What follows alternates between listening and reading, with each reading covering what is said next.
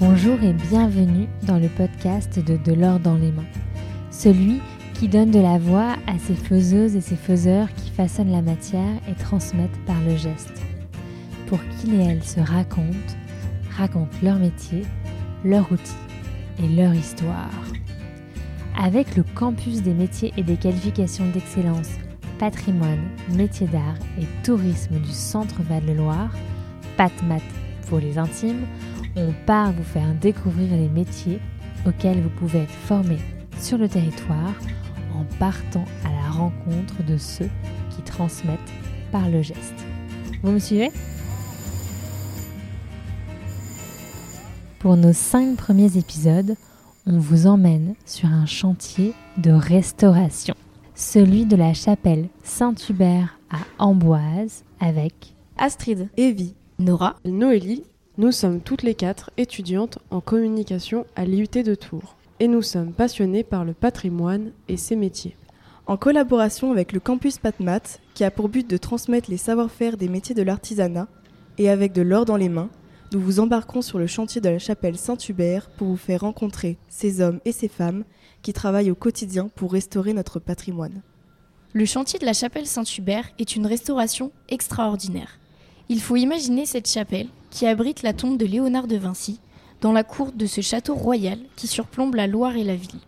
Un véritable bijou d'architecture gothique, en tuffeau, érigé entre 1491 et 1496.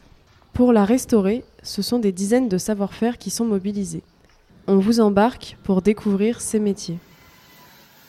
Parmi les savoir-faire mobilisés, il y a celui du couvreur ornemaniste. Ici, plus précisément, le travail de l'ornementation métallique.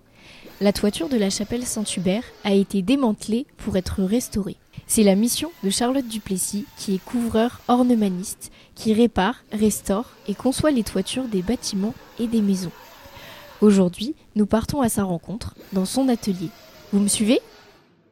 Bonjour Charlotte. Bonjour. Donc ici, euh, nous sommes chez euh, Couverture de Loire et Loire Ornement. Euh, donc qu'est-ce que vous faites ici? Nous avons deux activités, une entreprise de couverture plutôt orientée patrimoine et monuments historiques qui s'appelle Couverture de Loire, avec laquelle on intervient sur les pays de la Loire, la région parisienne et le centre Val-de-Loire. En grande partie, on va faire tout ce qui est travaux de couverture, on va travailler l'ardoise, la tuile et aussi tous les métaux. Et il nous arrive de travailler les bardeaux en bois. Et après en Loire Ornement, donc c'est un atelier d'ornementation métallique où on crée, on restaure et on reproduit des euh, ornements de couverture en zinc, en cuivre et en plomb. Par rapport euh, à la restauration de la chapelle Saint-Hubert, pouvez-vous me raconter euh, quel est votre rôle sur le chantier? Dans le cadre de la restauration de la chapelle Saint-Hubert, nous, nous avons été attributaires du lot couverture. Donc nous avons en charge la restitution de la couverture et de la restauration de l'intégralité des décors qui composent la couverture. Et quelles ont été euh, les étapes franchies pour le moment? À ce jour, les étapes franchies sont la dépose. Nous avons déposé l'intégralité de la couverture, donc des tables de plomb de couverture qui ont été euh, ensuite acheminées vers une fonderie en Angleterre, puisqu'elles vont être fondues pour en sortir des tables de plomb neufs qui vont servir à couvrir la chapelle de nouveau. Et nous avons également référencé l'intégralité des décors, il y en a à peu près 400 sur le chantier.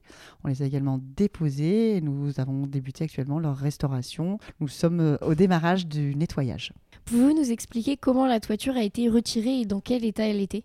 Alors la toiture, on était sur la couverture d'origine de 1880. Donc les ornements, c'est la première fois qu'ils étaient retirés. Il y, avait déjà eu quelques euh, remaniages sur la couverture et sur le plomb puisqu'il avait euh, présenté plusieurs euh, affaissements. Le plomb avait flué énormément, donc les épaisseurs ont énormément varié sur le plomb, ce qui fait qu'il y avait des déchirements et des fissures. Et donc forcément, ça créait des infiltrations d'eau. Et les désordres les plus importants qu'on a constatés dans les ornements sont surtout lié pas au plomb en partie extérieure, mais surtout à toutes les armatures qui sont à l'intérieur, qui se sont oxydées et qui ont abîmé les décors par l'intérieur. Donc aujourd'hui, on doit leur dépose intégrale, le nettoyage des décors en plomb, la dépose des ferrailles à l'intérieur, le nettoyage à l'intérieur, la reprise des trous, des percements, etc. et le remplacement des systèmes de fixation. La chapelle Saint-Hubert, elle est composée d'une euh, flèche. Et, alors, donc vous avez le chœur, la nef, les transepts, le transept, pardon, sur lesquels vous avez une galerie de fêtage avec des épis de fêtage. Donc euh, la galerie, elle fait à peu près une sorte de crête ajourée avec des motifs euh, décoratifs, au bout desquels vous avez un épi, enfin plusieurs épis qui viennent en abou. Donc quand vous êtes au bout du fêtage, on appelle ça en abou. Euh, et au milieu, donc vous avez cette flèche qui est sur laquelle vous allez retrouver des balustres avec des armes, des écailles, des petites gargouilles qui sont assez euh, belles. Euh, vous avez des linteaux, donc les linteaux c'est le décor qu'on va retrouver en partie haute entre les poteaux, donc avec des trilobes. Voilà, on a beaucoup de, décors qui sont différents mais qui créent une unité dans, l'ensemble du, décor. Sur la flèche en elle-même, donc toute la partie, euh, la pointe, on va retrouver des pinacles, ce qu'on appelle des pinacles, des gables, c'est des sortes de formes avec des frontons triangulaires, moulurés, qui créent un décor. Et au-dessus, Saint-Hubert étant le patron des, des veneurs, il fallait représenter des scènes. Vous avez déjà une scène de chasse qui est représentée sur la pierre. Et donc, pour symboliser la chasse sur la couverture, il y a des massacres de cerfs, donc comme des cornes de cerfs qui sont sur la couverture, qui sont en cuivre. Lors de la dépose de la couverture et des ornements, nous avons pesé l'intégralité de ces décors et on a retiré 13 tonnes de plomb, donc 11 tonnes dédiées à la couverture et 2 tonnes dédiées uniquement à l'ornementation métallique. Qu'est-ce qui vous a donné envie de faire ce métier? Ce métier, je suis tombée dedans petite puisque mon père était couvreur ornemaniste. Donc forcément, je suis un peu euh, tombée dans le, dans le chaudron euh, gamine. Son atelier était euh, à côté de la maison de mes parents, donc j'y passais euh, une partie de mon temps. Et effectivement, quand vous vivez avec quelqu'un qui est passionné au quotidien, euh, sans vous en rendre compte, la passion vient à vous. Et Est-ce que vous pouvez me dire donc quel a été votre parcours? J'ai pas un parcours dans le bâtiment classique, puisqu'effectivement, donc j'ai grandi dans l'atelier de mon père, dans lequel j'ai toujours aidé les week-ends et les vacances. Je n'étais pas forcément d'accord, mais on va pas franchement me donner mon avis. Mais donc, du coup, j'ai appris à souder et à façonner le métal plus petite. Et derrière, j'avais surtout qu'une envie, c'était de pas faire ça. J'ai fait des études dans le commerce et la communication. Moi, je voulais être dans la communication événementielle. J'ai travaillé là-dedans. Après, je suis partie découvrir un petit peu la France et voyager. Et du coup, euh, il se trouve que la vie a fait que j'ai intégré l'entreprise de mon père qui venait d'être vendue. Il avait vendu son atelier et la personne qui a repris m'a proposé d'intégrer les ateliers pour m'occuper du commerce. Puisque j'avais euh, le nom, j'avais, euh, bah, je connaissais le- la partie commerce et puis je connaissais le métier forcément. Et c'est comme ça que j'ai remis le pied dans ce métier-là. Et puis après, en fait, c'est l'expérience des chantiers, c'est l'expérience de l'atelier, c'est le partage avec les gens avec lesquels vous travaillez, avec les personnes que vous rencontrez sur les chantiers, d'autres entreprises, les architectes, les clients. Finalement, maintenant, ça fait 20 ans que je fais ça. En tant que femme, est-ce que ça a été difficile de se faire une place dans le métier? C'est à partir du moment où vous dites que ça va être difficile, ce sera difficile. C'est pareil dans tous les métiers. Euh, votre place, quand vous arrivez et que vous êtes jeune, on dit est-ce que ça va être difficile parce que vous êtes jeune? Mais je sais pas, à ton avis, devine. Donc euh, non, à partir du moment, moi ce que je pense c'est qu'effectivement être une femme, ça a ses avantages et ses inconvénients. Mais à partir du moment où vous connaissez votre métier, vous le travaillez, vous le faites avec passion, il n'y a pas de raison que ça ne fonctionne pas. Il y a toujours des gens avec qui ça passera bien et d'autres avec qui ça passera moins bien, mais ça marche aussi pour les hommes. Et en fait, il faut pas avoir honte de dire je sais pas. Donné, si tu sais pas, si tu n'as pas l'information, si tu sais pas faire, tu dis je vais me renseigner et euh, je vais travailler pour savoir, pour apprendre à le faire ou euh, en tout cas pouvoir apporter une réponse. Et à partir du moment, en tout cas de mon point de vue, il n'y a pas de honte à dire j'ai pas la compétence technique, je ne sais pas et je vais aller me renseigner. Voilà, si tu es à l'aise dans tes chaussures avec ces toi, trois points-là, il n'y a pas de raison que tu aies des difficultés à être, euh, à être une femme sur un chantier. Si tu sais répondre aux gens, euh, voilà, et en tout cas asseoir tes positions. Et défendre tes positions si tu en es sûr. Est-ce que c'est un métier physique? Alors la couverture est un métier physique, mais aujourd'hui c'est un métier aussi qui a évolué. On a des systèmes de levage qui nous permettent de euh, travailler plus euh, facilement et de limiter la pénibilité sur les chantiers. Maintenant c'est un travail dans lequel vous êtes soumis aux intempéries, donc il fait très beau l'été mais il fait très froid l'hiver. C'est fait partie euh, du métier. Maintenant il paraît qu'un couvreur, on m'a toujours dit qu'effectivement c'était un décor de métier qui évolue entre ciel et terre. Il a la liberté pour lui, il a le- les paysages autour de lui.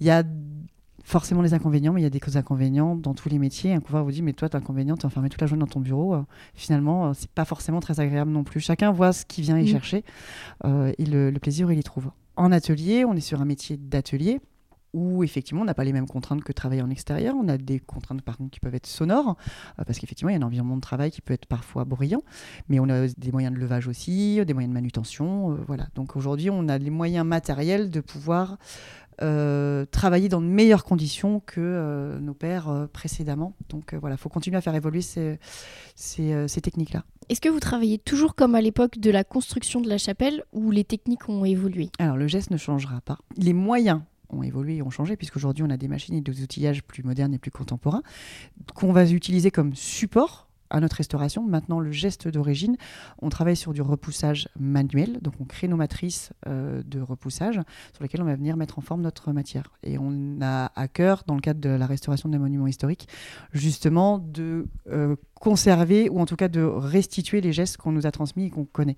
D'où l'intérêt d'analyser précisément les décors quand on les a reçus pour comprendre comment ils avaient été conçus, pour qu'on les restaure avec soin et suivant le projet d'origine de la conception. Et euh, est-ce que vous utilisez le numérique pour travailler sur ce chantier? Alors, nous, on a utilisé le numérique sur ce chantier dans le cadre de l'archivage. Dans le cadre de notre, euh, de notre intervention, on doit la réalisation d'un état sanitaire au démarrage de l'intégralité des décors pour euh, lister tous ces décors, lister aussi tous les désordres qu'ils ont hum, subis. Et donc, on doit faire tout un reportage photo de chaque décor. Donc, quand je vous dis qu'il y en a plus de 400, vous imaginez le reportage photo. Et en complément, ce qu'on a fait, c'est que chaque décor, on les a scannés en 3D pour les archiver numériquement et avoir les modèles en archivage euh, en volume, puisqu'effectivement, ça fait partie de notre histoire. Et malheureusement, si demain il devait y avoir euh, un accident, un incendie ou je ne sais quoi, on aurait une trace réelle des décors. Pouvez-vous me dire ce que vous préférez dans votre métier? Que je préfère dans mon métier, chaque jour et chaque journée est différente. Enfin, moi, j'arrive le matin, que ce soit à l'atelier, j'arrive dans l'atelier, ils sont toujours en train de faire quelque chose qui est différent.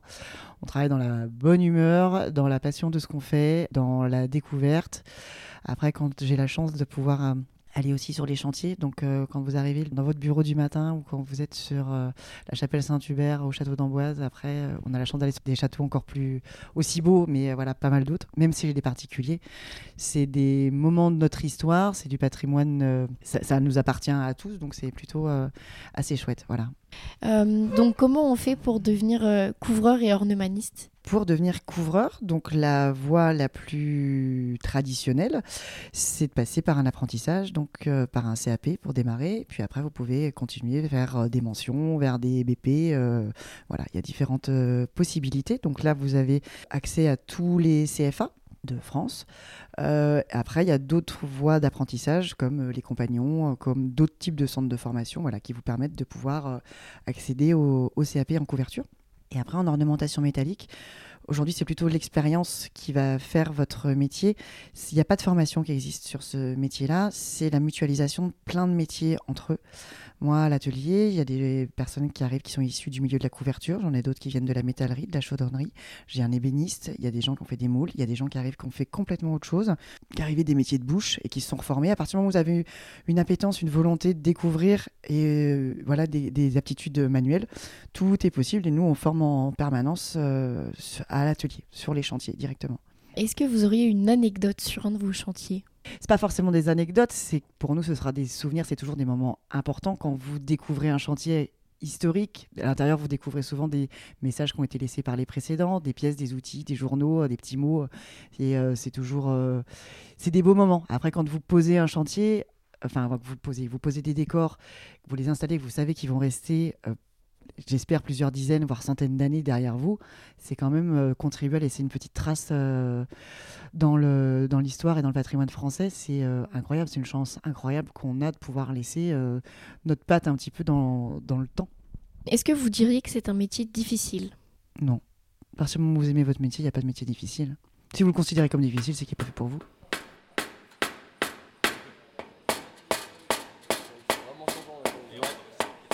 Notre podcast s'appelle De l'or dans les mains.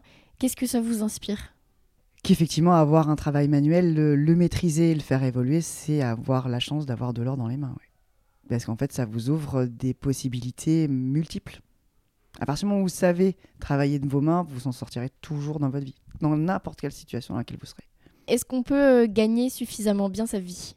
On peut gagner sa vie dans tout ce qu'on fait, c'est qu'effectivement, il y a des possibilités d'évolution, il y a, ça dépend ce que vous vous attendez, ça dépend à quel niveau vous appelez gagner votre vie. Maintenant, c'est des métiers effectivement de passion dans lesquels vous pouvez évoluer et qui permettent d'accéder à des niveaux de salaire qui peuvent être euh, intéressants en fonction des conditions de travail, en fonction de si vous partez en déplacement, en fonction de la région, en fonction de, la complexité et de l'expérience que vous avez acquise et que vous pouvez valoriser sur un chantier. Et euh, voilà. Et quelqu'un de motivé, de toute façon, il va pouvoir valoriser ses compétences. Alors c'est motiver est compétent et qui montre qu'il a envie d'apprendre et qui s'investit et qu'il apprend. Forcément, il va pouvoir faire évoluer son salaire, il va pouvoir faire évoluer aussi ses compétences vers d'autres métiers qui sont connexes. C'est qu'effectivement, quelqu'un aujourd'hui qui est couvreur, après, peut évoluer vers des postes de chargé d'affaires, de conducteur de travaux, d'acheteur. Il peut partir euh, voyager sur toute la France. Tout est possible. Il peut euh, découvrir d'autres métiers, il peut reprendre une entreprise. Il y a plein d'opportunités à partir du moment où vous laissez le champ libre et la possibilité de découvrir de nouveaux horizons. Tout est possible. Après, c'est à chacun fait ce qu'il veut de sa vie. Quoi. Dans ce podcast, on s'adresse aux jeunes. Euh, quel est le message que vous auriez envie de leur faire passer pour leur donner envie de faire votre métier? Euh, bah, Qu'avant de dire qu'on n'aime pas, faut essayer. voilà, qu'on ne connaît pas, faut découvrir, faut essayer. Alors que ce soit notre métier ou tous les métiers euh, du bâtiment, les métiers manuels, il y a des... tout le monde n'est pas fait pour tous les métiers, mais il faut essayer en fonction de ses envies, de ses possibilités. Et que c'est souvent lié à des rencontres. Voilà, on rencontre un métier, on rencontre des personnes, on rencontre une équipe c'est euh, de travailler euh, sur des chantiers, c'est euh, d'apprendre à vivre avec les autres, c'est d'apprendre à évoluer, de connaître l'histoire, l'histoire de l'art, les métiers, les compétences techniques. c'est plein de richesses et c'est une culture qui est incroyable. Et du coup, le travail manuel, c'est tout sauf réservé aux gens qui ont moins de compétences que les autres en troisième. Merci beaucoup pour votre intervention. Merci. C'est déjà la fin de ce podcast. J'espère que cet échange avec Charlotte vous aura donné des idées plein la tête. On vous donne rendez-vous dans le prochain épisode pour partir à la découverte d'un nouveau métier. De l'or dans les mains est une association qui a pour mission de sensibiliser la nouvelle génération aux métiers manuels. Nous concevons des outils pédagogiques comme ce podcast pour faire découvrir aux jeunes et aux moins jeunes ces métiers et nous intervenons dans les établissements scolaires avec les artisans du podcast pour susciter des vocations. Vous pouvez nous suivre sur les réseaux sociaux, vous abonner à notre newsletter et même adhérer à notre association.